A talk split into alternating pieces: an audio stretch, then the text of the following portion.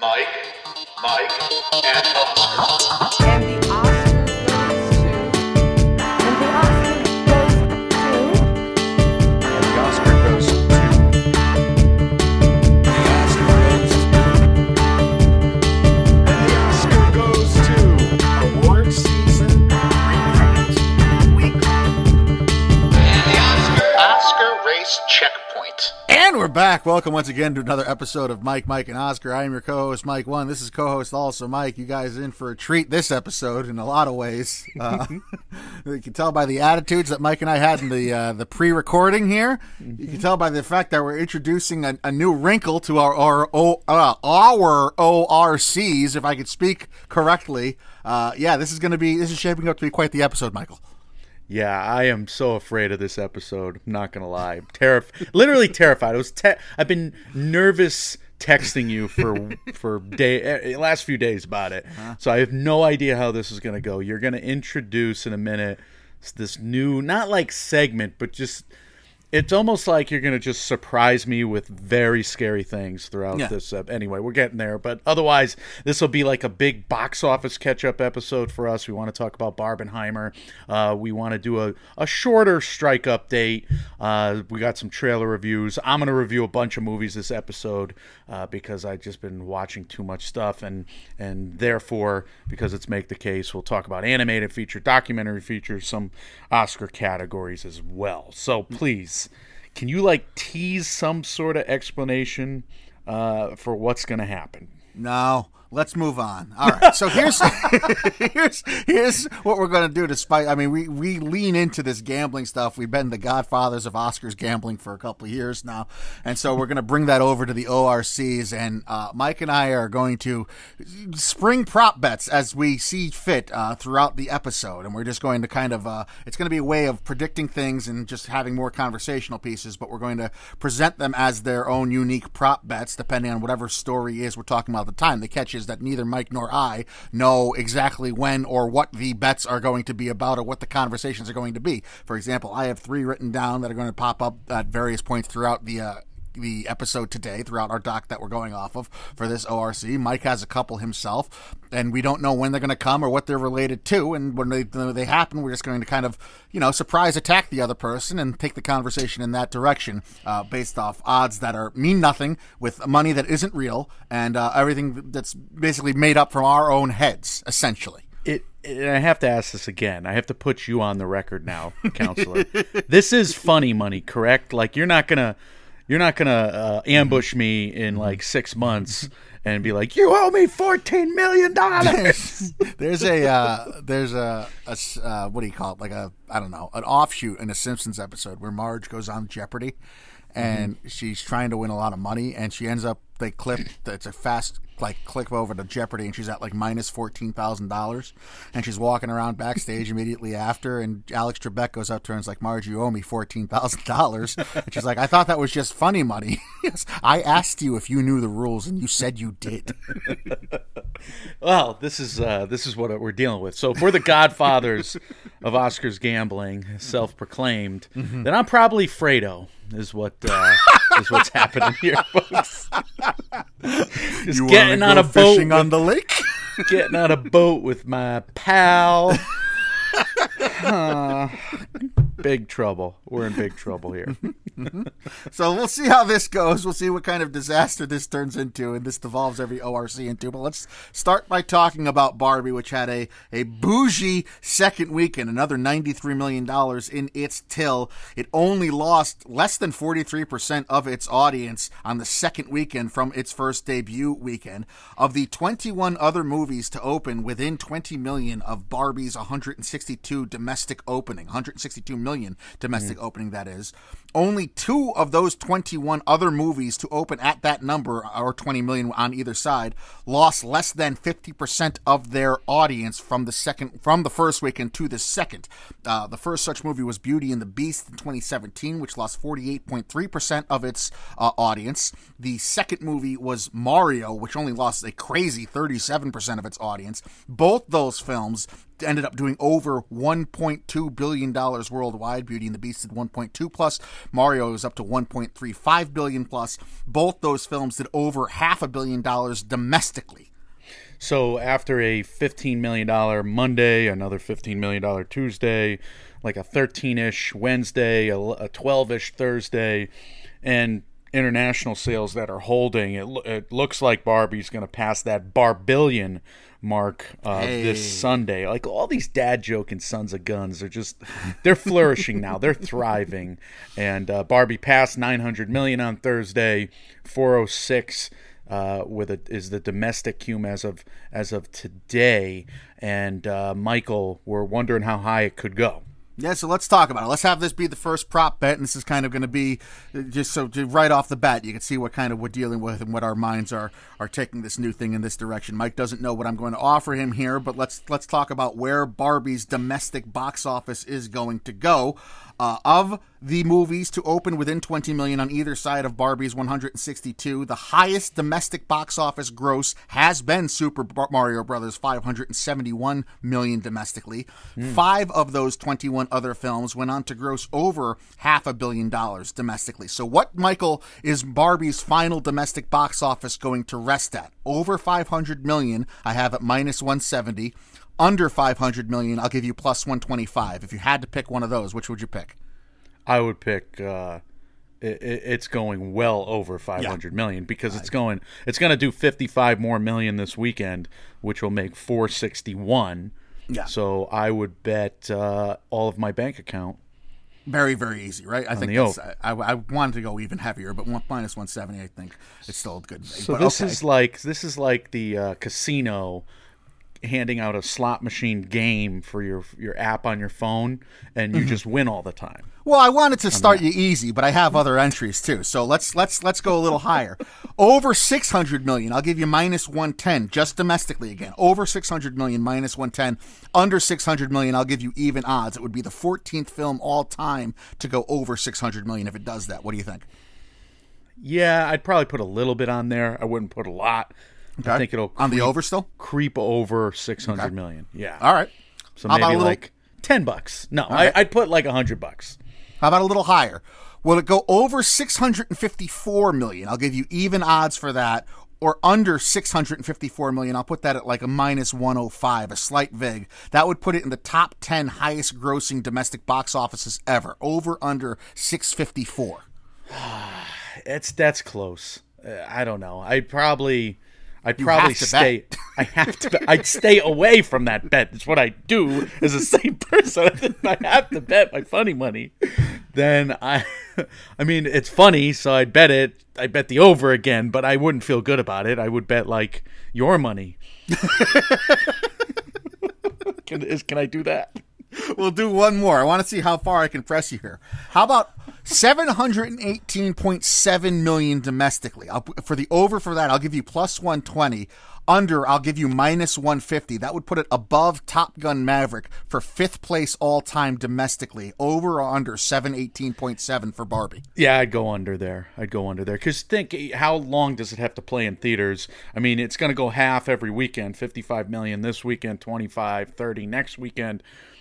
It's going to be hard for it to get there from four oh six at the moment, right?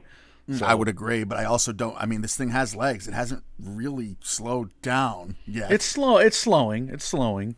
Plus, I'm looking at the uh, theatrical box office, or I'm looking at my theatrical parking lots.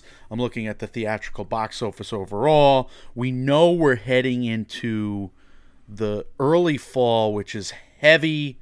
I mean, heavy N F L football, but it's also like the college kids go back to college. Mm-hmm. So maybe there's a, a little bit of a boost for a moment. There's a flicker like the It Chapter two, and then there's September typically isn't great, right? Goldfinch. Exactly. You've made it. So I would I would bet the under, but uh, I wouldn't. So where be, do you think it goes? Be, give me give me give me a range here. I ultimately think it would. It's going to do like six. sixty maybe six seventy if I if you had to pin me down, six high sixes. So the furthest you would go is putting it over uh, putting an over bet on that six hundred fifty-four million dollars. You think it's going to enter the top ten highest domestic grossing films ever? Yeah, but I'd be thrilled if it went higher. I really would. I, what? So what? I, against your own odds here, what would you bet? I'd hammer the under five hundred million. No, I don't. I it's it's. I could see it having the type of legs to get to like Top Gun territory. I really could. I'm kind of like you. Like over six fifty-four is where I am, given these odds and given this kind of structure, is where I would place it. I'd probably bet that, and I'd bet the under seven eighteen point two. So I'd put it in the top, the top ten highest. Top ten highest domestic grossing ever, but under what Top Gun did last year.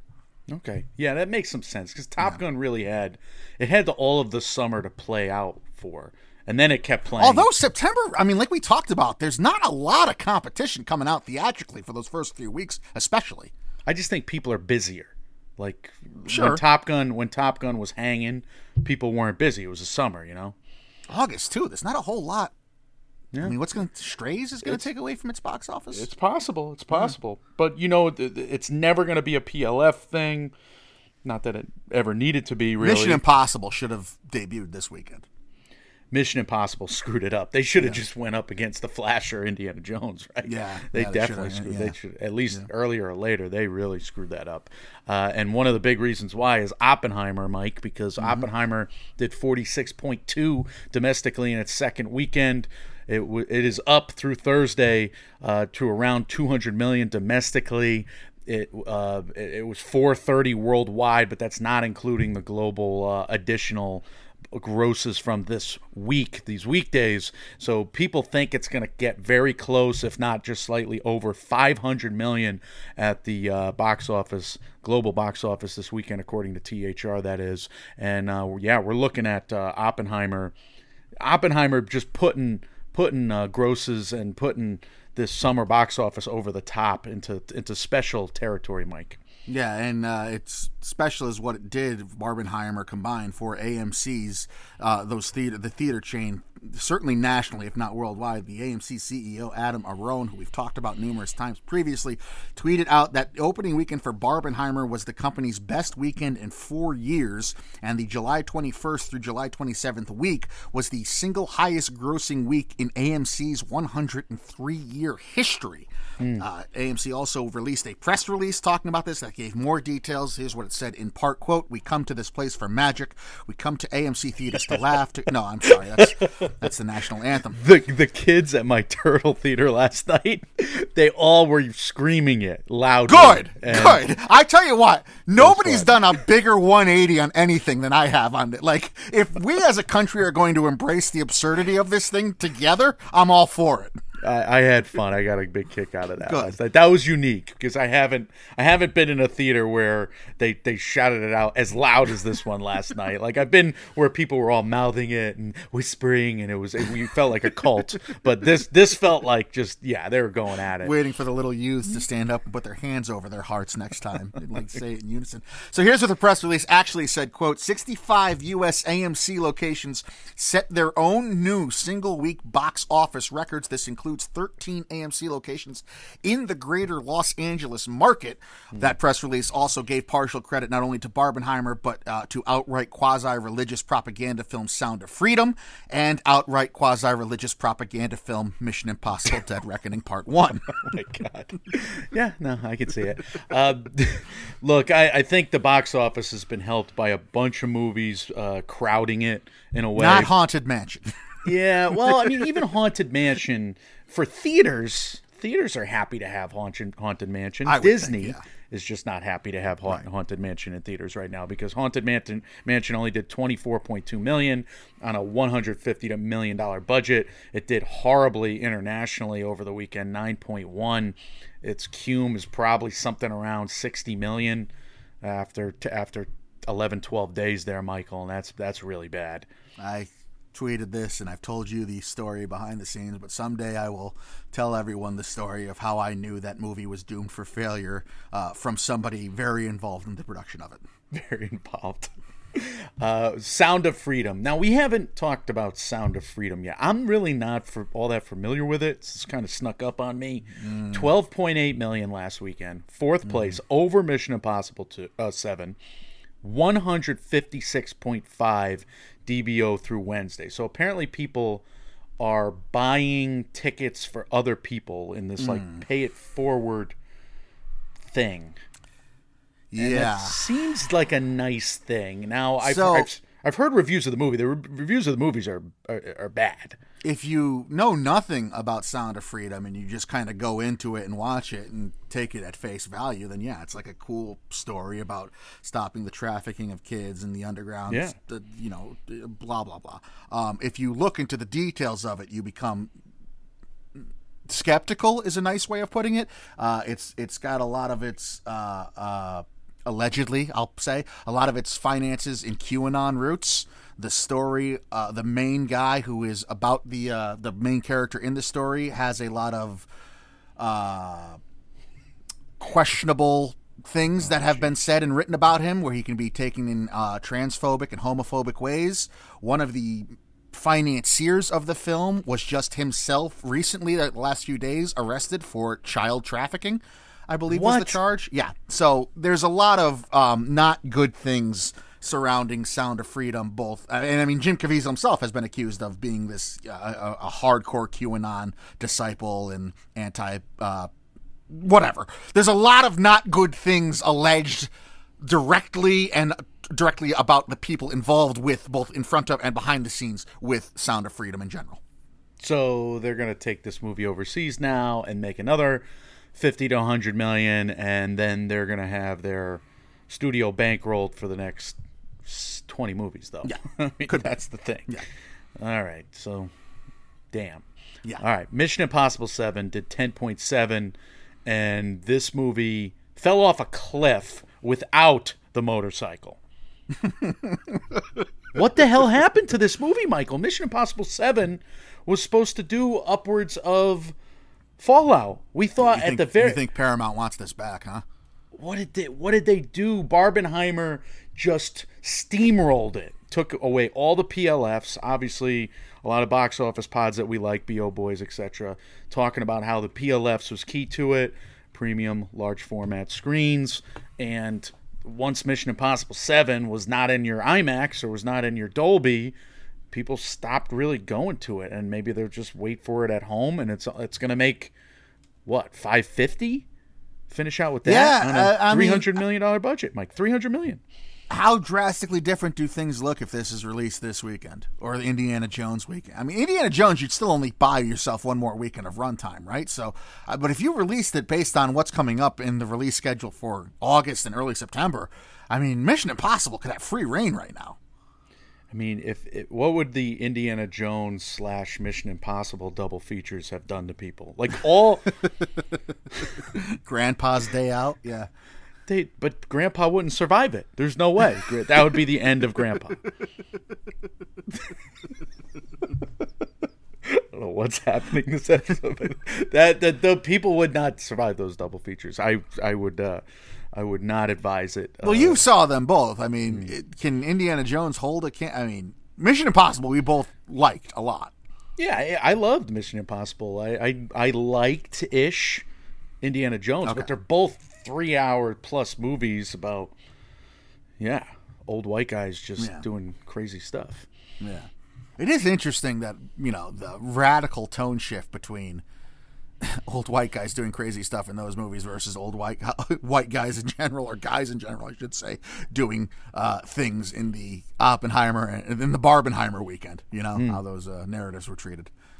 It, it it's it's been a wild few weeks at the box office. Yeah. Uh, one more story is Talk to Me. Talk to Me debuted with ten point seven million dollars last weekend, Michael, at only twenty-three hundred theaters, and I'm confused by the overall box office of this. I'm, I really am, because fifteen point eight million dollars through Thursday on a four point five million dollars budget for Talk to Me.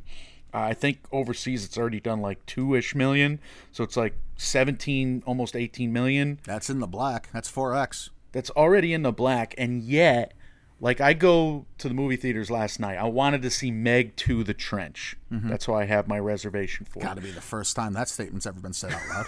I get into the parking lot, mm-hmm. and I read reviews for Meg two the Trench. And good God, did our friends on Film Twitter save me. Because I almost walked into that. I was going to do the three D and everything. Thinking I was going to have a good time, because reviews didn't come out until the morning, right? For Meg mm. two the Trench. and I just died. I felt like I dodged a bullet. I felt like I dodged a shark is what I do, uh, what I did. So I was looking for Talk to Me. Here's, I'm getting to my point. I was looking for Talk to Me because I really wanted to rewatch Talk to Me. And Talk to Me wasn't playing past like eight o'clock. I was going to like a nine thirty oh, showing. So I had to go Turtles, which I was happy to go see Turtles again. But I would have preferred Talk to Me. Interesting. Interesting. For a rewatch. Because we've already so, rewatched Barbie and Oppenheimer a couple they, times. They weren't doing the uh, uh, horror movie. They weren't doing the late night showing for you. It was bizarre. Thursday yeah. night, I figured Talk to Me would be there. Now, th- Talk to Me's playing late night showings all, all this weekend, so I'm going to probably go see it again this weekend at some point. But, uh, like, that can't be good. Like, that that can't mean good things for its box office this weekend. And yet, A twenty-four seems to be thoroughly happy with it, I'm guessing. Maybe that's one they're just trying to get out and get onto V O D since they've already made their money in theatrical with it. I don't that know. Would be such a weird move. Uh, anyway, I... I squirmed and clenched through through this movie. It was like this genuine combination of dread, scares, and and then like just me rolling my eyes at teenagers like you. Well, that's like why you. I can't. Yeah, I, I have I, my desire to see that movie. I love horror. I love A twenty-four horror.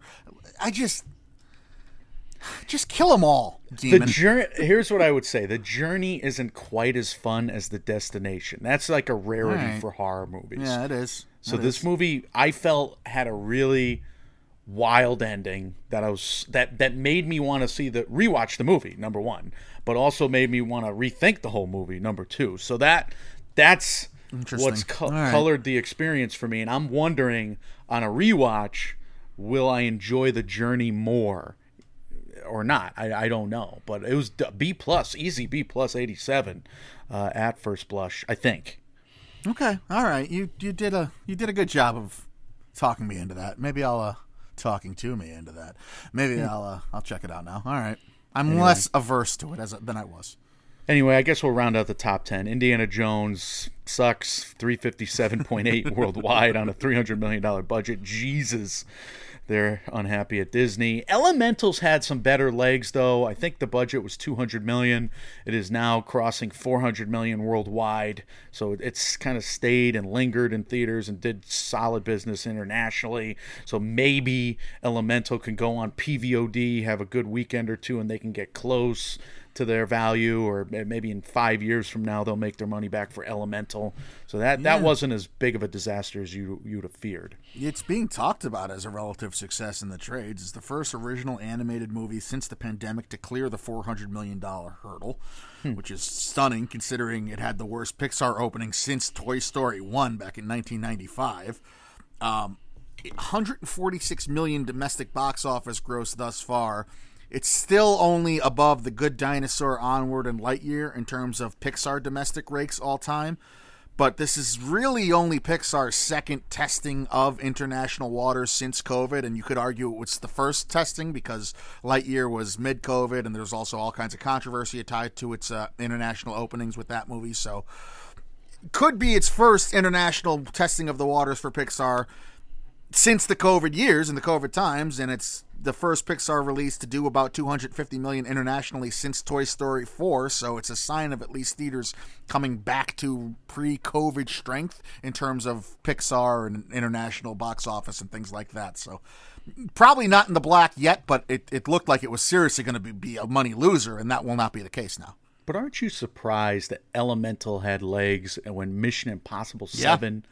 did not? Isn't that wild? Family and horror, right? That's what we keep saying. Those have legs at the box offices through COVID. So, yeah, it, that seems to keep up, I but guess. Tom Cruise, the leggiest legger yeah. out of leg things. What a weird, what a weird, you know, back-to-back years where he crushes the domestic box office last year with this one offering that would never go away. Yeah. And then this year, it just never really got started.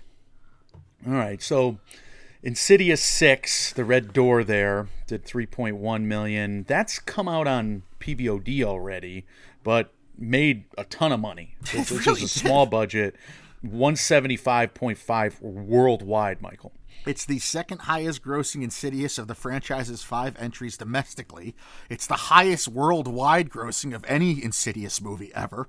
And, you know, Patrick Wilson plus demons equals money. Patrick Wilson plus demons. Put that on a T-shirt. I'm sure that the studio suits are just uh, bringing it, bringing that into every other. His pitch directorial meeting. Debut, no less. Don't forget. I mean, he mm. was he's behind the camera for this Red Door. See, I, I have to watch it now. Well, here, I no, I, I feel like I don't have to watch. I feel you like don't. you don't. I I got away that. with it. And David Long, thanks to his reviews, again, our film Twitter friends seeing it so we don't have to. um, no, I'll probably see The Red Door before The Scaries is what I'll do, but I'm gonna okay. I'm gonna wait. I'm gonna just I'm gonna sit back because I don't want to watch a movie that's loud. He said it was like the loudest. It almost broke his eardrums. David said, "And Good. Is it worth it?" So good. That's how I fall asleep. Anyway, to round out the top ten, uh, Spider-Verse two, one point eight million. That has done six eighty-three point one, uh, and that's a great haul on a one hundred million dollars production budget.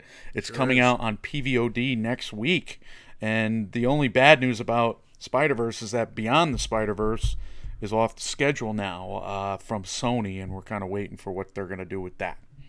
Now we will uh, look ahead from here at the box office.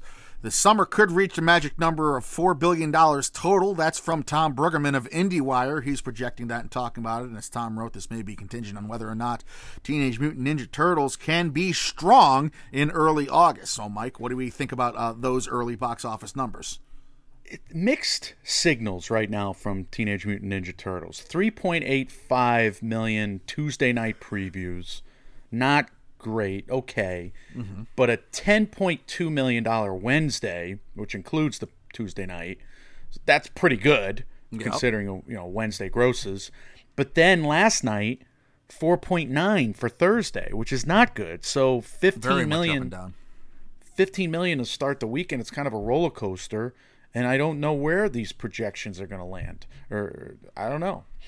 No, so the deadline says early projections for T M N T Mutant Mayhem are anywhere from thirty-five to forty-five million dollars for the five-day rake. That's a seventy million dollars production budget that went into the movie. That would be a good start. Yeah, I, I'm I'm really confused by the uh, reception, box office uh, presence of it, because the two theaters I've been in have been packed. Like last night, hmm. nine thirty showing, there was like thirty people in there. Oh. And that was that was a good crowd, especially because I saw when I'm when I'm clicking my reservation, there's only a couple of spots taken, and only twenty minutes later, walk-ups must have just went into the movie, or wow. maybe these kid maybe these kids are just sneaking into the movie. But why would they sneak into Ninja Turtles of all movies? They don't have to sneak into Ninja Turtles. Anyway, I, it was a raucous crowd. They had fun with it. Uh, my brother and I, Michael, may have had the best time we've had at the movie theaters in a long, long life of going to movies together. And look, this is gonna in Turtles? Turtles. This is gonna shock the world for eighties babies right now. But I don't I don't remember having a better time at a Ninja Turtles movies. What? Uh, ever. Even like kid as a kid dancing in the aisle. I was so happy watching Mutant Mayhem on my first watch. Now last night I sobered up a little bit. I stopped drinking the Kool-Aid. I stopped being the kid with the nostalgia overflowing, the kid at a birthday party. You know, it, it wasn't the same. It wasn't necessarily that It's Always Sunny at the going back to the Chuck E. Cheese place episode, which was just – did you see that one? No, I haven't watched it yet. Oh, you have to watch that. It, yeah. There was a couple great Sunny in Philadelphia episodes this season. But the story is so goofy that, like, the exposition dumps are so bad that it does, like, take the piss out of it on, on rewatch, but the characters are so fun. The animation is is gorgeous and weird at times, and and I just I love the voice work. It's and it's funny. The first watch, the first watch, I'm laughing and giggling like an idiot for two hours, and I'm sitting next to babies, like two year olds, and I'm sitting there just we're, we're I'm laughing more than they are. So that's what made the, the experience great, is that you and your brother both received it that well, the, the yeah. comedic notes hit and all that? They hit us on the first time. Now, the rewatch, you're laughing at a few less things, but right. I was uh, I was delighted. I was delighted and surprised. And, you know, that's the best feeling when you, you're you're pleasantly surprised by a movie that, you know, just... Uh, you know, surpasses your expectations. So I'm like B plus eighty-nine. I'm I'm drawn up all my charts and my, my rankings, and we're doing the Summer Oscars episode. I'm like, this has to be nominated for Animated Feature, Mike. We got Spider-Verse already, mm-hmm. but Mutant Mayhem was awesome. I'm watching the animation level here. It's it's it is next level. And look, Suzumi, Ele- Elemental, Nimona, Mario, like they can all wind up and factor into this race. And I know The Boy and the Heron and Wish are likely in for, for later in the year, but Teenage Mutant Ninja Turtles, Mutant Mayhem, I, I would bang the table. So let's put your money where your mouth is. Let's do another prop bet here. Teenage Mutant Ninja Turtles Mutant Mayhem. It's an animated feature from Nickelodeon Studios. It's distributed by Paramount, which is a company that only has Paw Patrol the Mighty Movie as possible competing animated films on its upcoming release calendar for twenty twenty-three. So if they are going to campaign for the animated feature category, they're going to probably put their resources into T M N T Mutant Mayhem. So here are the odds. Ninja you, Turtle. How, hold on. How much ahead. money did I lose already on Barbie? I bet well, the over on six fifty-four. Yeah, that's where you that's where you put your money. Yeah, so you, you're an even. sixty, six fifty-four over was even odds. So okay. If you put one hundred dollars there, that's what you're that's what you're risking right now. Here are the odds for Ninja Turtles uh, to miss the shortlist for animated feature. Mm-hmm. Plus one thousand. You're that confident. I, I'm going off of your word of mouth. I'm going off of the box office, which is still relatively strong. To miss the shortlist would be rough. So if I put, if I put five hundred dollars yep. on it making the shortlist, I win one hundred no, based on your no, next you, odd? Well, yes, yes. I'm the, well, you're jumping the gun. Good God. Right. Can I set it up for you?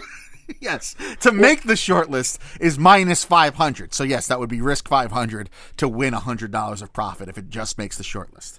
Oh, geez. You, you, but you, you forced me to bet everything Barbie. So I don't know how much money I lost uh, already. Yeah, this I is think... a single bet. You can only bet one of these. Okay, I can bet one of these. Yeah. I would I would bet to make the shortlist, but go over your next two. I All think. right. Uh, to make Oscar nomination at minus three hundred right now, which is probably way too heavy a vig, but you were very, very high on it, and I don't know where we would get if it's not in right now to one of the last two slots. I don't see any other two movies which are locks. So I would it should be probably tempted. be minus one fifty, but I put minus three hundred because I'm a greedy house. I would be tempted, but I, I would stay away, to be honest with you. So therefore, I wouldn't bet it to win animated feature at plus two fifty either. That Spider-Verse is going to win, and if Spider-Verse doesn't win, Boy and the Heron probably wins. And if Boy and the Heron doesn't win, Wish probably wins, right? I I would agree with that assessment right now, although I don't think it even gets to Wish. I think it's going to be one of those two, and I think it's going to be Spider. Right? Spider-Verse has got it, I think. But D C League of Super Pets made the shortlist last year. So that's what I'm saying. It's tough to miss the shortlist. Yeah, it, it's got to make the shortlist. So so you would put... I would put five hundred dollars. Put five hundred dollars to win one hundred dollars. To win one hundred dollars. All right, all right.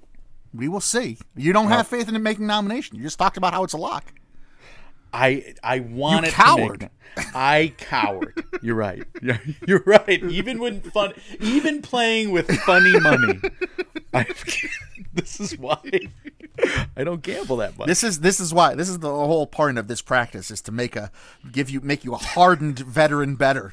Look at these odds and laugh in the face of the gambling gods. I feel like the freaking kids following Pinocchio to the amuse- amusement park right now. Nothing shall go wrong, right? Right? You really... So you just went... This is hilarious in retrospect. You just spent time talking, running down the animated feature category, and you're like, this has to be a nomination. It's a lock nom. We we just don't know who the fifth one is. I give you minus three hundred, and you're like, nah, I can't do it. I re- I wrote that. I wrote that bravura before I rewatched the movie. And I rewatched the movie, and it came back to you actually... Thankfully, this was the one prop bet I was I was privy to. Like the, the next one, I have no idea what you're going to ask me. Uh-huh. Um, so at the end of the episode too, when you're winded and tired and ready to oh, go. Oh, perfect. No, I got two for you coming, but okay, they're they're right, not yeah. like out of vengeance or anything. But that no. well, this isn't. A- I thought this was a layup. You say in the doc, this is a lock nomination. So, oh, okay, I'll give him this. I had said, I had said previously. I went back to it last night. I'm like, there's no way they're going for this shit. There's turtles and flies and lizard people. My and... God, this is nonsense. I love it. Don't get me wrong. I would vote for it, but I, I, would... I was going to do a prop bet about, uh, there being a Shredder appearance, which I have not seen the movie. I know there has to be, but I didn't want to make you force you. That would be hilarious if I forced you to ruin it, to spoil the movie. Nah, I won't do that. But I will say, I will say, I avoided Meg two the Trench. That was projected to make thirty million dollars this weekend, and I'm guessing you would probably take the under. This is not a prop bet, but I, I'm I'm going with an under on thirty million dollars. Yeah, I, well, based on what, I, again, I've only seen the reviews that you have brought to my attention, so mm. maybe there is a whole Meg two cult out there that's going to bombard the box office and turn this into the next Alita Battle Angel type thing, but if not, he, then yeah, I would take the under. How do you screw that up? Giant shark, summer movie. How do you screw that up? They screwed it up, apparently. It was good marketing, too. The playing off the Jurassic World Dominion, or whatever, Jurassic World, mm. whatever those movies are. The cartoon dinosaurs. Maybe it was just too fake, like the cartoon sharks. And could be. We, we would rather have giant bombs going off in miniature than cartoon sharks. Mm. That's where we're at as a nation, and I'm I'm I'm appreciative for that. Michael, some very quick Oscar news. Janet Yang was reelected as the Academy president for her second term. She will have a host of new officers for this uh, for this term, but uh, and Janet Yang, I think we still trust, right? Yeah, just let's let's get some momentum on having stunts be a category. Yeah. That would be good. Mm. Uh, I, I do know that Tom Cruise was lobbying SAG, mm-hmm. SAG-AFTRA while Mission Impossible was coming out for this to happen, and I don't know if he made any headway. But uh, we will uh, talk about uh, the, where the strike has gone for a few minutes. And I'll start with this, because we've alluded to the release date real estate shifts a few times. Couple of Oscar hopefuls, Challengers, Poor Things, Drive Away Dolls, they have all moved off of September. This is not good news for people hopeful that the strike will be resolved soon if they're moving off of the calendar a month from now. And even worse news is what Sony did, Mike. Yeah, Sony shuffled, shuffled, Sony shuffled their schedule. Mm-hmm. Good God, screw you. You wrote this copy, and you did it on purpose. I'm naturally naturally alliterative. I'm sorry. Sony moved their projects around, let's say. Gran Turismo gets bumped two weeks. I don't know what the point of that is, from August eleventh to August twenty-fifth of this year. Why? Two weeks. I, yeah, it did make sense. But okay, Show, Sony shuffled their she shows. Kraven the Hunter is going to be August thirtieth of twenty twenty-four. It is no longer coming out this October. Uh, and like you said earlier, the last headline, the big Sony headline, Spider-Man Beyond the Spider-Verse, removed from its March twenty-ninth, twenty twenty-four date. Uh, it has not been announced for a new date yet. So if the strike does get resolved, do you feel as if these movies can move back, or do you think we've gone too far? No, We've think, never seen I think precedent. Once they, yeah, I think once they move, they're moved. All right, so that's the thing. We've we've we've seen a few weeks worth of some fierce rhetoric, culminating in yet another rousing speech from Fran Drescher in New York City on Tuesday, calling studio leadership quote greed-driven and disrespect disrespectful. And later she said that quote it's counterintuitive to screw the people who are foundational to your business model, she said. And uh, the SAG versus A M P T P doesn't look, look like you. It's getting close to any kind of resolution, especially when we get SAG, you know, closing ranks in a way. Yeah, there have been some uh, deep-pocketed SAG members have made some uh, big donations and huge donations in their funds. Seth MacFarlane donated a million dollars. Dwayne The Rock Johnson made a high seven-figure gift. That's uh, noted as the largest gift ever given to uh, the SAG fund. It'd be nice if they can come together, as I know the writers have their own fund too. If mm. uh, I-, I would imagine... giant donations from the actors outweigh the biggest donations any writer has given the Writers Fund, even though obviously there's some deep-pocketed W G A members out there. Yeah, there's a big list on a couple of articles, like Spielberg, and a lot of people have been been, been contributing, and it, it is encouraging, I would say, uh, for certain. Otherwise, SAG-AFTRA has created a bunch of waivers for indie film productions, like we've been saying for a while and covering, to resume filming at those productions as long as they adhere to a, you know, the quote list of fair deal stipulations that the guild is is negotiating towards, or whenever they start negotiating again. Uh, Bridehard, starring Rebel Wilson, an untitled Guy Ritchie movie, and of course the Viola Davis film G twenty. Uh, those have been in the news quite a bit. Viola Davis for the opposite reasons, because she was actually granted the waiver, but she has chosen to stay on the picket lines yeah. and uh, not go back to work on the production. She deserves a break, though, right? I mean, she can... Anyway, uh, the W- Oscar nom, that's for sure. Yeah, right. The, the the W G A now, the W G A strike, there has been a development because the W G A and the A M P T P have agreed to set some meetings and get back to the negotiation table, Michael. So I actually can throw a prop bet at you now. All right. I have two dates. The okay. first date is September twenty-fifth. September twenty-fifth. All right. I will give you an over-under. Uh, September twenty-fifth. What are you picking, first of all? And I'll give you odds, and then you can decide how much you bet. Do I do I understand this correctly? You're are doing you pick- good so far. I'm proud okay. of you. So September twenty-fifth, do you think the strike's going to wind up over or under that? Does over mean beyond? Beyond. For the W G A? For the W G A. And what are my odds here? I would give you minus three hundred for, well, you, you yeah, I think, minus three hundred. Can I just say a number, and then you just say yes, yes, you'll give me money? When do I get the money? So minus three hundred for the over? Minus three hundred for the over, yes. All right, what do you give me for the under? What are the odds on the under? Okay, Since, I get what you I get it now. Yeah, minus, yeah. Uh, have, or plus, excuse yeah. me. No, no, wait, wait. No, it'd have to be a plus. It would have to be. If you're minus three hundred, if you're that heavy on the over, you'd have to give me some kind of plus on the Correct, over. correct. So I have to give you plus six hundred? No, nah, it'd be less than that. So the number would probably be less than... So if it's minus three hundred, you're probably like plus two at the most.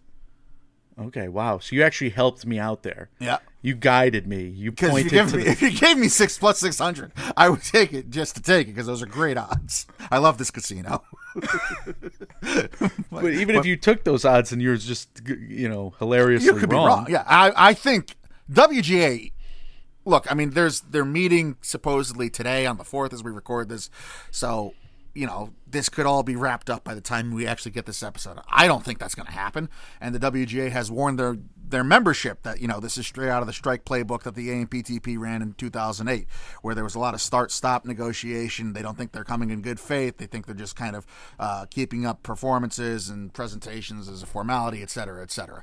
Uh, the A M P T P, for their part, has pushed back on this, say it's disheartening or disappointing to hear the W G A say this. I think... I think they want to crush the W G A, and they want to make them hurt. Um, so I think this is going to be into December for the W G A. So I, w- oh, wow. I would I would take the over pretty. I, I would probably hammer it. I hope mm. I'm wrong, and I hope the W G A gets everything they're asking for because it's not at all unreasonable. And let's get back to work for everyone. But I, I don't I don't see the A M P T P doing that. So the next date I had was Halloween. And oh was- yeah. Yeah, so same, it, I would go. Yeah, I, I mean, you give me the same odds. No, I would. I would change the odds a little okay. bit. I would what figure. Are the odds? I mean, I had even odds for October thirtieth. So you think you're saying you think this is going to resolve itself before Halloween? Yeah. Wow. Uh, I was hopeful. I mean, what they makes just you? Said what makes you think that? The, the fact that the, the studios can't have it go that long, that like it would kill the studios. It would really hurt. Never mind the writers; it would hurt both sides. I think, because I don't think I don't think the studio position is as strong as they make it out to be. Probably is true. That's probably a good point. Like they really have to be ramping up and getting productions going again, so that they can fill out a schedule for the for the next year. Like those Stranger Kid Things kids are gonna be old. They come back in their mid thirties. Yeah, what the hell? It's you know, Dungeons like... and Dragons is stupid, right? It's going to look like a nineteen nineties high school movie. All these characters are going to be thirty. No, that's a good point. That's a really good point. Huh. Anyway. Even odds. So you're giving me even odds on over? I don't know. I think so. What am I? You tell me what I'm giving you. If you're gonna be, even, you could give me even odds on over if you're if you're confident that you think it'll resolve itself before, and under you would do probably like a one minus one ten, minus one ten. Wow. So I have to. That's the thing about these odds. I didn't. Uh, I didn't know I had to give you so many per, permutations. This is good. I, I want this to turn you into just this hardcore degenerate gambler. Like I want. I want to ruin you with this practice. But you know how you're. You know how you're going to get me there. How's that? I need more slang. I need more terminology. You want that more I can inside just, talk? Yeah, mm. I want to feel cooler, like you and Dave talking, and because Dave's got, but Dave's got his own language. I assure you, Dave and I don't feel cool. It, we just feel like addicts. He's like the horse is in the cabback. He just got all these saying sayings that are, are brilliant, and I don't even know what the hell he's talking about. I don't know if it's good, it's good or bad. Like he. Like, we could be at a horse race together, and he could be telling me that right at the ticket, you know, the ticket, uh, right window. At the, right where yeah. I'm purchasing the odds. I don't know. I'll just ticket hand the guy yeah. money. Yeah, the ticket's I just hand the guy money. Like, what do you want? Dave, what do I want?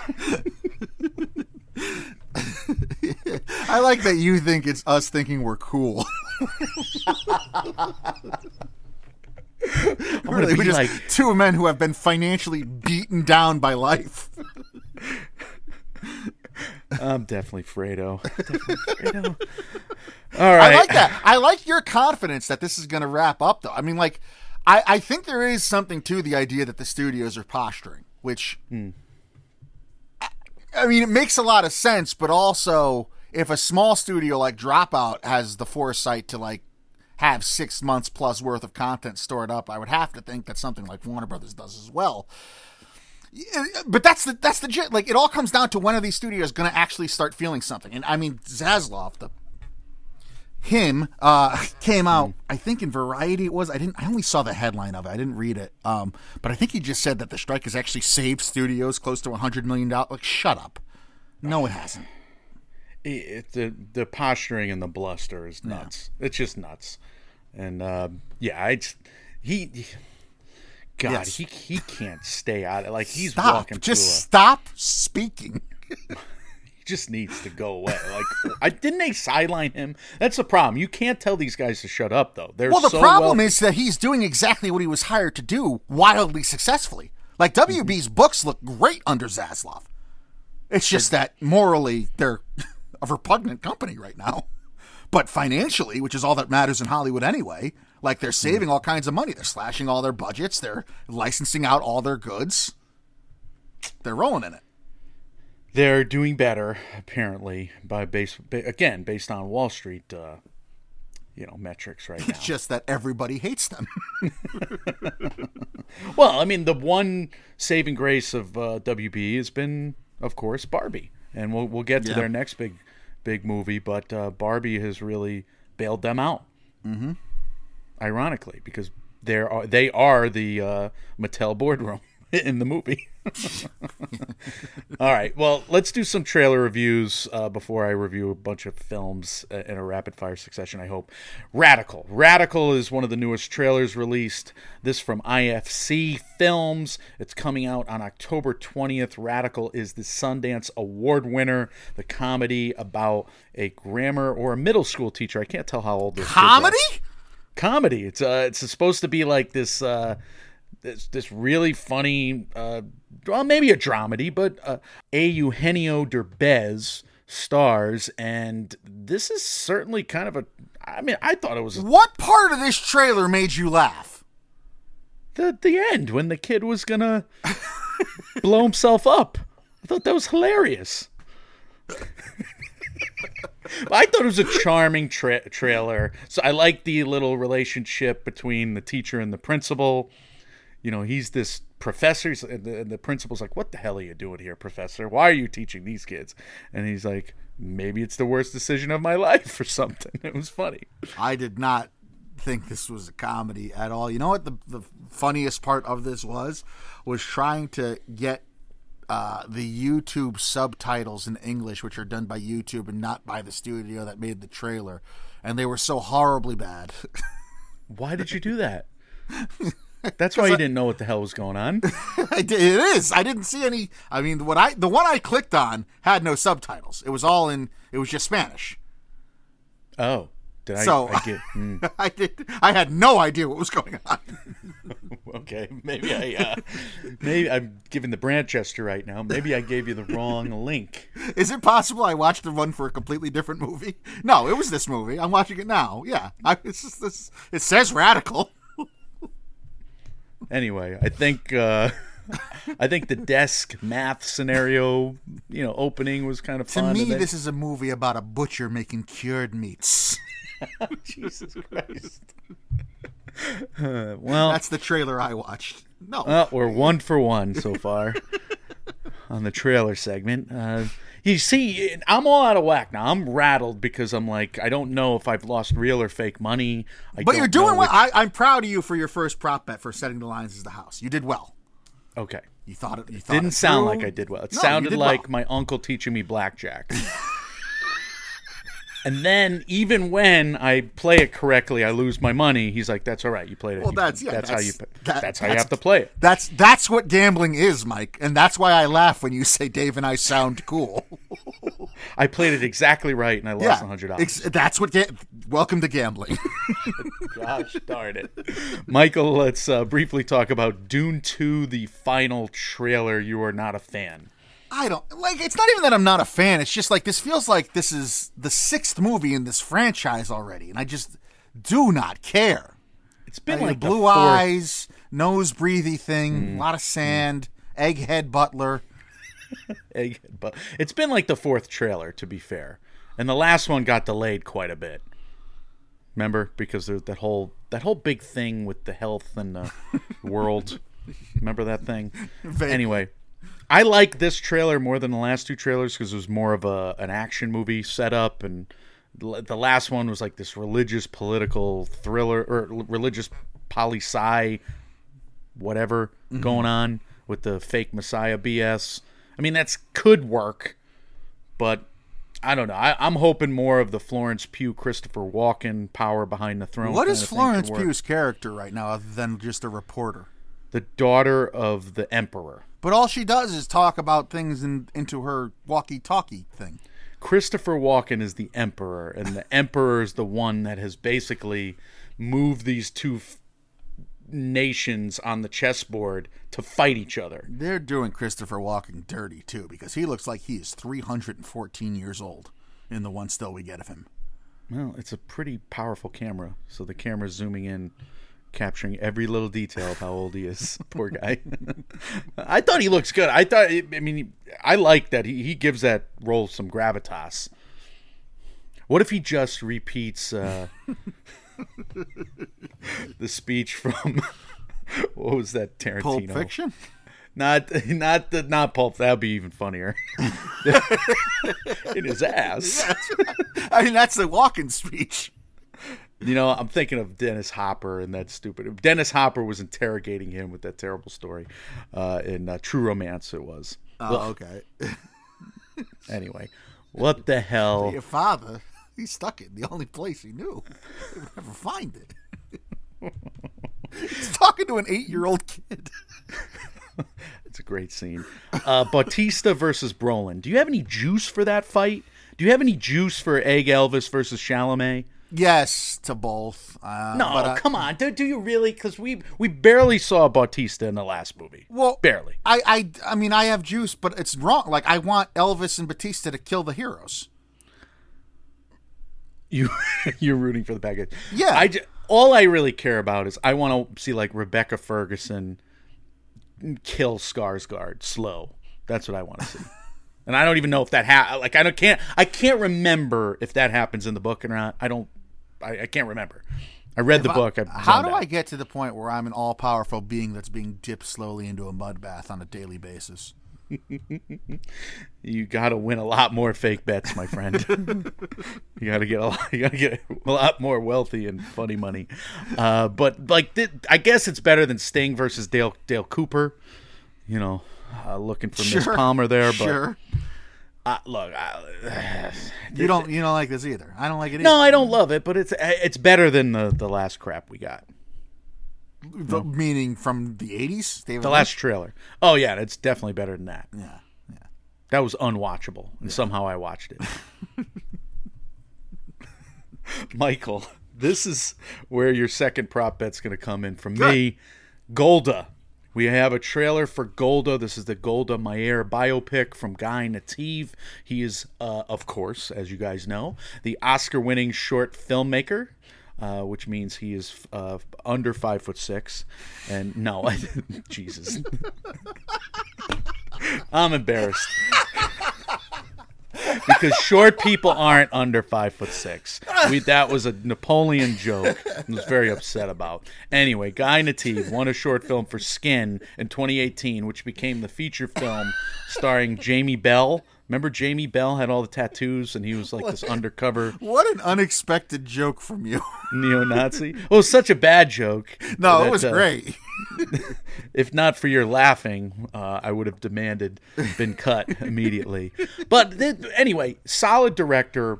Here's the issues with Golda. August twenty-fifth is the release date. Yes.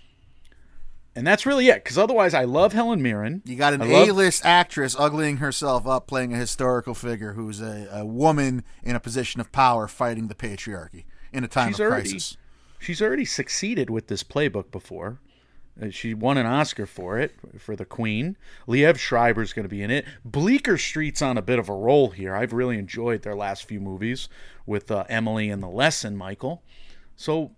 I think we're both high on this movie, right? This is f- plus forty-five hundred for uh, to win, t- to to win, to win. Uh, Helen uh, Helen Mirren for lead actress, plus forty-five hundred like she, for this role. She's not going to win, but here, oh, I, why? Why not? Because the actress categories won. Are so wide open right now. You're right, but she's already won, so that there's not a there's not. a sense of urgency to give her another win necessarily. However, Michael, I'll, uh, you're confident. You're confident. Be mm-hmm. confident. Okay. I'll give you some odds on Helen Mirren for Golda nominations. Okay. Now, remember, the Gothams have have a, a lead category that's ten people long. It's it's men and women. Yep. Uh, I'll give you even money that she's nominated for the, the Gothams. What would you okay. bet there?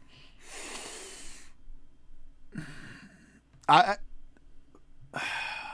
Even money, Helen Mirren yeah. nominated for the Gothams. I would. I, I put a couple hundred dollars down. I put a couple hundred. Yeah, yeah. Two hundred. Yeah. Two fifty. Two. Give me two fifty. Two fifty. Yeah. All right. So two fifty on the Gothams. Uh, BAFTA long list. You would think she would make the BAFTA long list minus five hundred. Would you start putting like bigger that. money? That's a good odd. It's a good odd. Yeah, I, I I do the five hundred. Yeah, I'll take that. five hundred to win one hundred, sure. Golden Globes, minus one hundred. Nah. Well, minus one hundred is even odds. Golden Globes, minus two hundred. As I said. Uh, I would avoid it. I would avoid it. Critics' Choice, plus two hundred fifty. Whew. Whew, whew, whew. Yeah, I put one hundred bucks on that. Go... Well, now you could five, get well, eight, five hundred, seven fifty, eight fifty right now. Okay, I'm good. You could get you could get eight noms in the Critics' Choice lead actress. Right, category. That's what I'm. That's yes, that's my that's my thinking.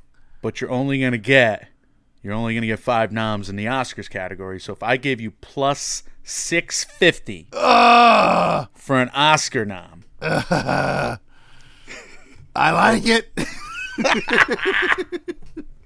I. Uh, Where am I financially in life? This is this is what this this might be teaching the worst habits for us in gambling, because we can't keep track of this real time because it's not real money. If I'm where I am now in life and I have a thousand dollars, like I'm I I'm debating whether or not to put a thousand dollars on this bet. I would Woo! put I would put fifty bucks on the Oscars odds. I wouldn't wow. bet the f- minus five hundred for real, but I would put fifty on the Oscars and I would put. Probably two hundred at least on the uh, Gothams. So the surest bet, the BAFTA long list, the minus five hundred, you just wouldn't touch. It's just too heavy a ne- a vig, a negative number. Mm. But it's I I agree with the line. Like wow. That's why those you know Vegas isn't into giving money away on sure things. We're going to hell. That's a good plus. Six fifty is like tasty too. It's not like you're not going to get rich off it, but it's it's enticing enough. It's high enough to like take a little bit home, a little sprinkle. That's good. You're doing good. You're doing well. All right. So this is giving you what you need so far. This is, this is scratching my itch. I feel like Helen Hunt in that sex movie. Is that like... Terrible analogy. Michael, you got to review The Marvels. Uh, the Marvels had a trailer too. Why did I not know or remember this is Nia DaCosta's movie? Oh, yeah. It, I, well, she came on... Anyway, but this movie's been in the can for forever, right? Or Has whatever. It? I don't know. Marvel, all of their movies got bumped and moved. And again, that whole health scare... That fake health scare a couple years back kind of moved things around, right? That old liberal propaganda. um, uh, plus I, this was a funny trailer. I mean, yeah. it, it explains a little more about what the hell is going on and why their powers are getting crisscrossed and all that. I'm kind of neutral on Captain Marvel. I've tried to rewatch it, and it's fine. It's solid. I'm down on Secret Invasion. I'm watching that Nobody right now. Nobody likes Secret Invasion from what I've read. Four episodes in, and it sucks. Yeah, like, nobody... how do you make Samuel Jackson a dork? I don't understand how they screwed that up. That should be such a layup of a storyline, too. No, it, it's it's just like, oh, he's a Skrull, she's a Skrull, they're all Skrulls. Oh. Stupid. Not good. Anyway, Miss Marvel was really good. I have to find a book where Helen Mirren is offered at plus six fifty to make the Oscars.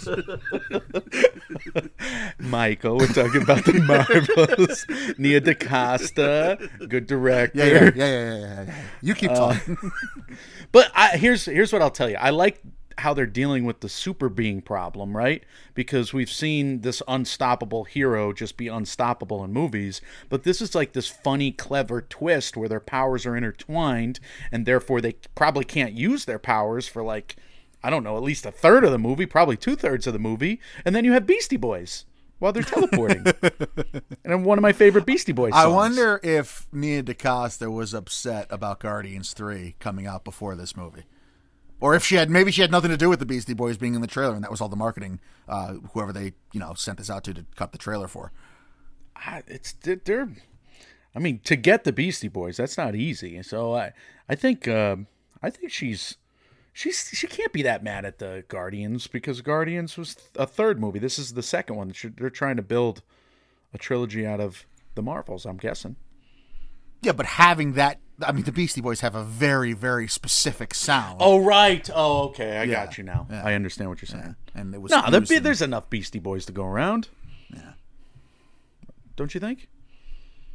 I think Intergalactic fits this trailer very well, just the same as No Sleep Till Brooklyn fit where it's used in that movie very well. The internet, for whatever reason, the internet is much lower on the Marvels than than I am. For whatever reason. Does that make sense? Yes. Sexism. Okay. Uh, okay. Racism. Any ism. I mean, look at the time. Brie Larson was killed before Captain Marvel and during Captain Marvel's release. Okay. She was destroyed by the internet because of the dopes out there talking about how this is feminist propaganda. Meh. When the when the Marvels had its first trailer and I was in the movie theater watching it, people were delighted. I, I like delighted. This trailer a lot. My mother was sitting next to me. I forget what movie we were watching. Maybe it was Guardians, for all I know. Downton Abbey. Downton Abbey. New beginning. What In space. What a night. What an evening. Pleasant evening. And and we watched that trailer. We were like, oh, that looks great. I also like, uh, I have not watched uh, the show, but Iman Vellani as Kamala Khan. She seems perfectly casted. Uh, that was one of my favorites, favorite shows in the series yeah. this far. Anyway, uh, why are we transitioning to Saw X? Because I didn't order this doc properly, but we got a trailer for Saw yeah, X. I hate myself. I really hate myself because I was like, this is unnecessary. This is going to be so paint by numbers. They're just bringing Tobin Bell back as a cash grab. And everything I thought about this is true. And it was predictable. And it was kind of bland. And by the end of it, I was like, man, I cannot wait to see Saw X. Okay. Well, so something must have grabbed you. Could it it's have been? Just, it's just the. Uh, it's. I will always stand for Saw. Is it Ugh. What it is? It's more backstory than I thought we were getting. It's there. a like mid, I, somebody described it as a midquel. A midquel. Because it's the middle of of that of John whatever's story. You know, franchise I P movie making culture has gone too far when we have midquels. Right? Yeah, like, I mean, but also it fits in the timeline. And your brother sent me a great meme that was like, so many so many movies are spending millions on de-aging technology, and Saw X was like, fuck it, just put Tobin Bell in a backwards hat. Make him look like a skeleton. That's pretty funny. My brother was funny. Good. Yeah, it was good. Good for him. He's like I... a dad now. Dad, he hasn't been funny in when was when was Sage born? He hasn't been funny since. No, I'm kidding. The Reagan administration. uh, uh, I will be seeing Saw, Saw X. Do you have any appeal for this movie? No, I will not see. I yeah. refuse to see this. You're not even going to talk me into it. You're not going to weasel me into. And there's no way. I do. I, I do not want to see the, to the M M O rewatch series vomit. leading Just up to that. Blah. They're going to vomit on the table. No way. Did you watch the Chris Rock one that came out during the pandemic? No, I, I did not. Did you? Yes, of course I did. I watch every Saw. I, I, I'm a stand for Saw. This is my whole reasoning. I liked the first Saw, and then I did not like any other Saw. Did you? How many have you watched? Have you seen them all? I've probably seen like three. That's it. You Gave gotta, up. You gotta get Saw five was good. Yeah, I got to get through four. No. all right all right Fair we enough. gotta we gotta hurry up here at the end. Making the case, you have a list of movies that you have watched. You've been doing your good your good boy critic thing. uh I have not, because I've been in video game hell. There's My a good there's, boy critic thing. Well, there's a your video boy game boy scout watched too many movies. There's a video game called The Quarry that I've I've spent twenty hours on so far, and I've already beaten it twice. But like, there's supposedly one hundred eight. It's a choose your own adventure type thing, and you make choices within the game that out, that change the way the game plays out from that point on. And there's one hundred eighty-nine different endings I was looking up, and there's one in particular that I have to chase down. I like I have to get this ending out of my system. So that's what I've spent literally my nights for the last week doing that instead of watching a... anything. Very smart way to well, because you listen, game. listen. You making fun of me aside. Usually, what I'll do with movies at night, right, is I'll put them on, and I'll, I'll, especially if it's late at night, I'll be playing like M L B The Show, and the movies will be my background noise. But like, I usually don't play narrative-driven video games, but when I do, it's I have to give them my attention. I can't have background noise on, especially something as pertinent as my decisions. I don't, I, I don't know if I've the story. ever been more offended in my life. You play video games while you're watching movies? Uh, yeah. That we need to review? No, no, not that we need oh. to review. That I, but, like, review for fun on the, like, what we're watching segment. Yeah, like, Jesus like I brought a Game Boy into the theater for Oppenheimer. I set up my own T V and plugged in a PlayStation. Mike's doing, like... Dance Dance Revolution in the aisles with his bright light of his Nintendo There's Switch. Not enough free space to roam. They're talking about the freaking uh, no in the movies Chevalier that, incident that I watch that I watch for like what we're watching segments. Those will be my background. The movies will be my background noise. But th- th- there's not any better. Just can't you just freaking watch? You, why is your why? This is TikTok's fault. It's TikTok's fault. This this. That's culture's going to hell, and you think for some reason that you're a part of this TikTok culture. No, you, can only, you have no attention span. Where's your attention span? Listen, you need to do like a Criterion Collection. That's what you need to do. You need to sit down and study. Remember that South well, Park when we episodes? do franchise rewatch series, I, I do. But like, if mm-hmm. I if I know we're not going to talk about a movie, the fuck do I care? But you half-ass what? It's it's not even half-ass. It's like a, a quarter-ass. No, you that's quarter not true. And this is what I talked about last, like a couple couple weeks ago when we did this. Like, if it grabs my attention, I'll obvi- I'll, I'll sit and watch it. But you mm-hmm. got to grab my attention. Uh, uh, uh, out of your peripheral vision. No, it's not. Like, I watch it. I see. Uh, back to the game. Watch it. Back to the game. Watch it. Penetration. All right, I guess I and gotta then it just both. Kind of ends. Well, I did watch these movies, and, and look, maybe the dual screen thing exists in my watching of these movies as well, but I'm like... Yeah, you, wait a minute, to... that's true! You say you're on the fucking laptop all the time! I do, I do, but I'm not, like, playing... Like, you don't have to click on the laptop all the time. How do you get to a different website, Michael? I don't have to have my converse concentration... How do you scroll down an article? If you're playing a video game, your concentration's got to be on one screen more than the other. Whereas I would I can argue the same if you're lapped, if you're typing something. I can write while I watch the screen, while, while I watch my T V. That's, no, that I don't buy. I do not buy that for a second. I do it all the time. I did it this morning. I'm going to sit at your, I'm going to come up with a pop quiz on a movie that you have on while you're typing. And we'll see what you score. Well, I just watched all these movies that way, so we're gonna we're gonna see here. But no, I, I get what you're saying a little bit. I'll give you some credit. But Stephen Curry underrated. I where, where I, we got you got to set me up again. I watched two documentaries. You did. You, so you're making the case here for two docs and documentary feature. You think?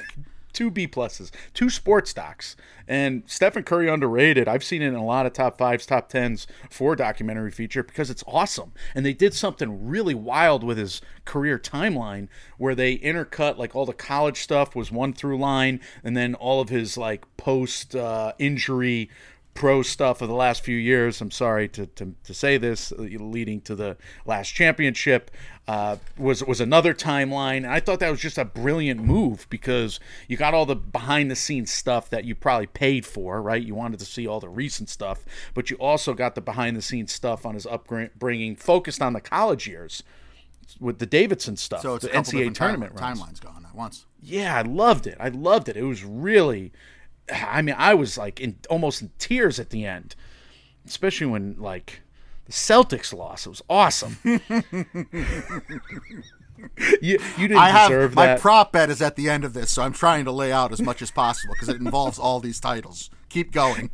Anyway, The Deepest Breath, uh, another uh, really strong documentary, but this is about an extreme sport, uh, the sport of free diving. So The Deepest Breath is a lot like free solo. Like it's going to unnerve you. Those like, are also the, the types of sports movies, t- sports docs that do get highlighted. Usually, not the yes. the big four sports. Usually, like you know that game in the pool where the kids hold their breath the long. See if who, who can hold their breath the longest.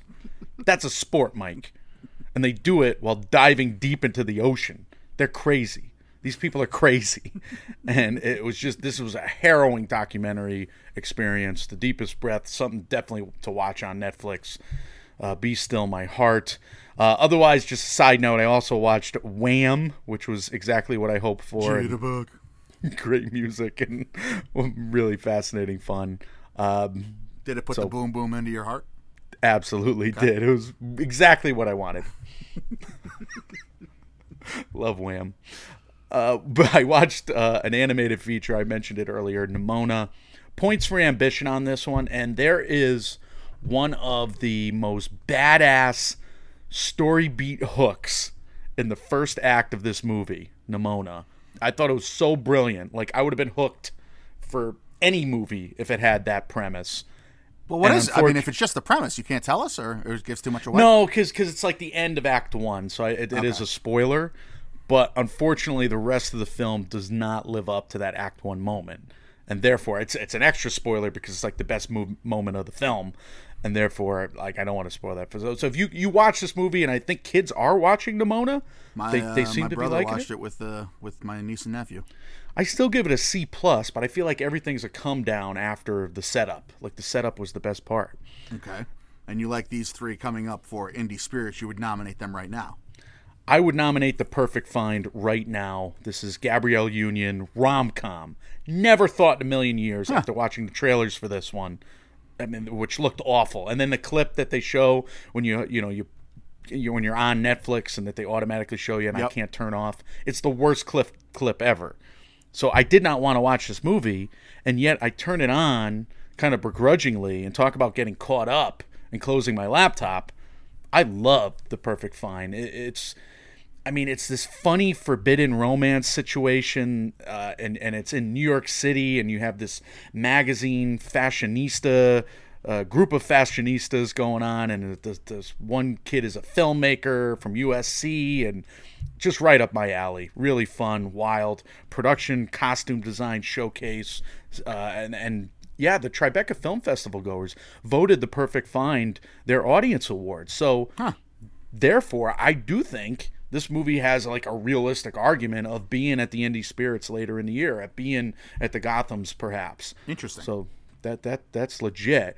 Uh, I watched They Clone Tyrone, and John Boyega is so good in this. Jamie Foxx, so good. Teyona Paris. I mean, those three are worth the price of admission in this like Get Out level nightmare situation where they they clone Tyrone. I don't know if you can guess that, but director Jewel Taylor, he transforms this like ordinary setting into this massive sci-fi horror epic on on just like chops and storytelling ability alone.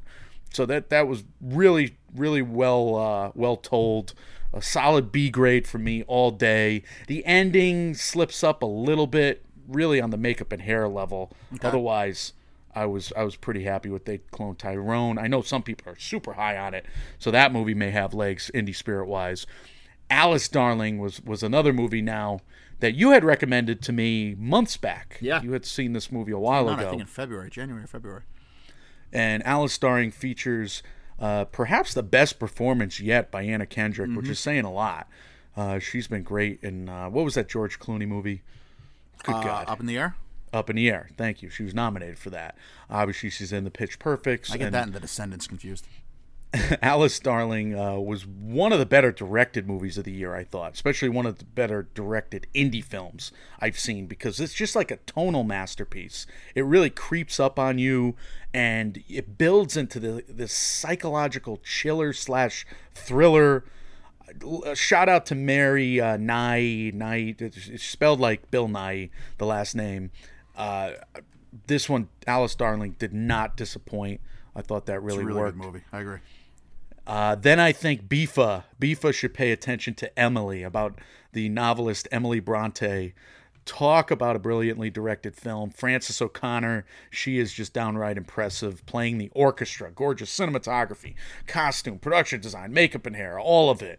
I mean, this this movie, f- for a small budget, a pittance most likely, from Bleecker Street, turns into this big, sweeping, uh, epic crowd pleaser. Hmm. Uh, I mean, if you know the story of Emily Bronte in her life, I mean, that's that's kind of a rough story, but steamy Fifi, you got all the, you know, the the, the, the landscapes, you got nature porn, you got, uh, it's all there. You got literature, um, you know, they're they're loving these these books. You get all the reading of the passages. And flowing but here's what dresses. I, and flowing dresses. But here's what I didn't expect, Mike.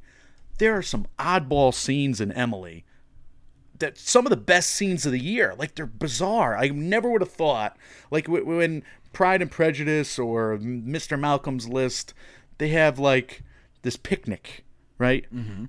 There's a big picnic scene. You expect to get a picnic. You don't expect to get this big drunken blowout with this crazy, you know, psychological baggage laid on all your brothers and sisters at the end of it, uh, you know, uh, in a scene that follows up the picnic. I was just thrilled at the great scenes that Emily has, and talk about sneaking up on you, that they, they do. And then you have this performance from Oliver Jackson Cohen, who was the villain in The Invisible Man with Elizabeth Moss, twenty twenty. Oh, yeah. He, he's got like this jagged look about him. He's really intense. This should be the next James Bond. Huh. Oliver Jackson Cohen. I'm watching him in this movie, and he's just got like this steely-eyed look, and he's playing this preacher, but he does he really believe his own bullshit? I was very impressed with his performance, to the point where he's like top ten in supporting actor right now for me. So Emily was a B-plus all day. If this is not nominated for Bifa's, I don't know what the hell Bifa's doing. Wow. High praise. All right, one more. All right, Beanie Bubble. The Beanie Bubble is probably on the level of Flamin' Hot, which I, I enjoyed both of them. They're they're entertaining. And Zach Galifianakis, sans beard mustache, is going off in this movie. Great cast, uh, Elizabeth Banks, and then uh, oh, what's her name? She's having a great year. Drive Away Dolls. We just said it was her year. Um, Maya Hawke? La- last year was Maya Hawke's year. This this uh, year, but now it might be next year, belongs not to Sarah Snook, who's also very good in this. Geraldine Viswanathan. There you go. I suck. Geraldine Viswanathan's year, or two years, uh, two-year run has started because she is incredible in this. The problem with The Beanie Bubble is if you've watched The Beanie Bubble documentary, it's the same thing. And they, Pretty but well. they actually do get the Beanie Babies license to talk about in the movie. Yes, immediately. I don't know. Well, it wasn't in the tra- in the trailer. You're right. It wasn't in the trailer, but they, don't worry. It's it's in the movie. All right. All right. Immediately. So, so because you went through and you watched all those and you uh, related them or correlated them to different awards, here's the last uh, prop bet I had. And I didn't I didn't use every single title because you added some in after the fact, but I did use a majority of them. You have one thousand dollars for this bet, Mike, okay? Okay. But you can only split it amongst at most two bets. Mm. Two lines that I'm going to offer you. So mm. here are some lines amongst uh, for some of the titles that you've talked about and quoted and very much loved here. Uh, okay. Stephen Curry underrated to become a doc feature nominee, mm-hmm. plus seven fifty. Because, again, usually the doc feature doesn't do... First of all, they don't like the favorites. Second of all, they don't... If they're doing going to nominate a sports doc, they won't do a Big Four sports one, unless it's Kobe. Yeah, I probably would not go there. Okay. Plus seven fifty, but I'm writing these down as you go. All right. Okay. Nimona to be an animated feature nominee. Nah, I, w- I won't go. Plus one thousand. No, I wouldn't. Okay. They Clone Tyrone to be an indie spirit nom in any category. Mm. Minus two hundred. Here's the problem with that. You're betting on how big the budget was. You mm-hmm. got three big stars in this movie. So does the budget go under the indie spirit threshold of whatever it was? I think it, it bumped up to thirty million dollars. It used to be twenty million dollars. Mm-hmm. Does They Clone right. Tyrone have a budget under thirty million dollars? I'm going to bet yes, so I'm probably taking that bet. All right, minus two hundred for any nom at the Indie Spirits. Alice Darling, any nomination at the Indie Spirits for any category, even odds. It came out too early. I'd be surprised. I'd be pleasantly surprised, okay. but it came out too early. I'm probably not taking that one. Emily at the B I F As, British Independent Film, any category. I think you're going to like these odds. Plus one fifty.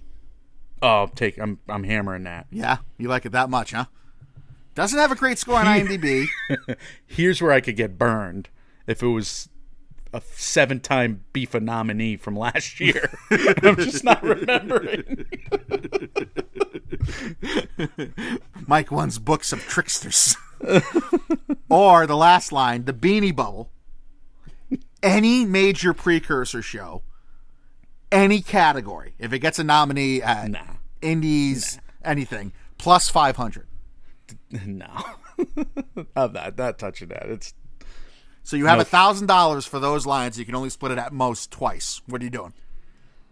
Oh, this is this is about eligibility rules. I'm putting, I'm I'm betting on They Clone Tyrone for the Indie Spirit Spirits. Okay. How much? Ah, I'm betting... So if I bet four hundred dollars on that. You win two hundred dollars of profit if it hits. Any nom in the Indie Spirits.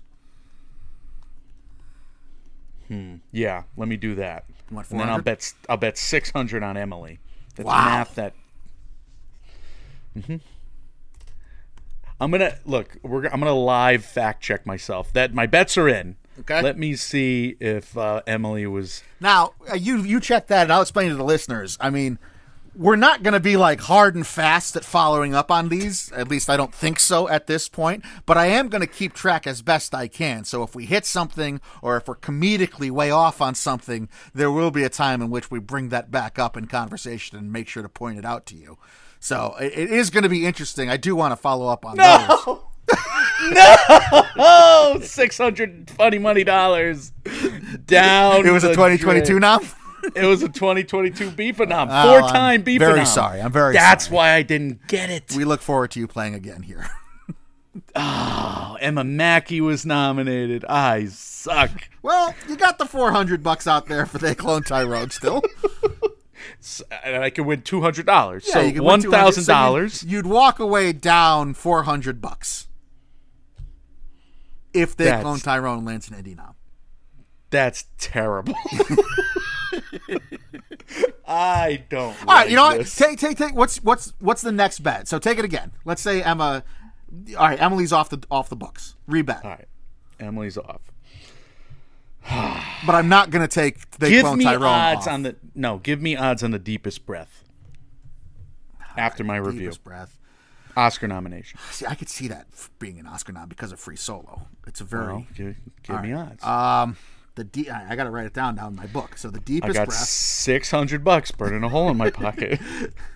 Doc feature, Oscar nom. I will give you doc feature, Oscar nom. It claims one of the five spots. You're very mm-hmm. high on it. I'll, I'll give you. I'll give you plus three hundred. It's a B plus eighty-seven for me. Plus three hundred.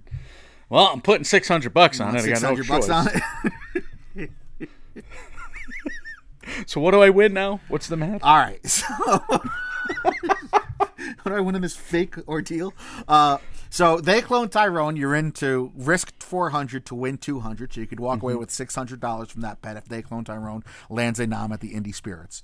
The, mm-hmm. If The Deepest Breath lands a nomination of doc, in the doc feature category at the Oscars, you are betting six hundred to win eighteen hundred of profit. You'd walk away oh, with wow. twenty-four hundred. That could float me for a while. Mm-hmm. Especially, we can have a lot more segments, folks. I want it on the record too. The first question Mike asked about this practice when I when I proposed it was, "We're not using real money, right?" I had to be sure. I had to be sure. We should use real money. Just no, dollar bets. This is a, dollar this, bets. This is where the uh, conversation ends. uh, dear listener, as always, what matters most to us are your thoughts, comments, questions, and concerns about anything in this episode. What are your bets for these prop bets that both also Mike and myself have put forward in this episode? Let us know your thoughts about this uh, format as well. If this worked for you, if it hopefully brought you some laughs, or if you had to stop listening because you were that turned off and despised by it, we want to hear all that as well as anything else you have to say about anything we do here in the M M O Empire. You can let us know those as always on our social medias. We are Mike, Mike, and Oscar on Facebook and Instagram, at M M and Oscar on Twitter, Mike, Mike, and Oscar at gmail dot com, and on Reddit. We are available wherever you do hear podcasts. If you listen to us on either the Apple Podcast or Spotify app, if you appreciate what we do, uh, if you don't mind laughing along with us, with us as a couple of jackasses here, if you wouldn't mind leaving us a five-star review, those help us out immensely. Thank you to everyone who has done so thus far. Michael, tell the good people what's coming next. Let's have some words of wisdom to end on. So I don't know which episode will come first. It all depends on when the London and New York film festivals announce their lineups, but I believe those are coming soon. And also, Tiff, if, the, if, if, if the strike ends, oh, yeah, we're probably exactly. going to do an emergency so, episode. We'll do an Oscar race checkpoint, and we'll do an emergency episode for certain uh, if anything breaks, any news breaks. But uh, we'll probably have an Oscar race checkpoint next week, and then we'll do a Summer Oscars episode special where we're literally going to pick the Summer Oscars. We kind of already did our Summer Oscars betting episode. That'll be part of the series, and we're going to basically pick Oscar awards for the best of the year so far. Mm-hmm. So that's kind of why I was boning up on all these movies to, to catch up a little bit. And um, I think you need to f- win that video game so you could do the same. You don't tell me how to live my life, all right? Or not, or not. Otherwise, it is wise to understand uh, what you're getting into before you get into it. Before you get into it. I think, uh, I don't think I understood. Well, you're in too deep now to back out. Guys, when reality sucks, you can put your money where your mouth is, your funny money anyway, with us. We are Mike, Mike, and Oscar, trying to make award season year round without the stuffiness. We will see you all very soon. See you.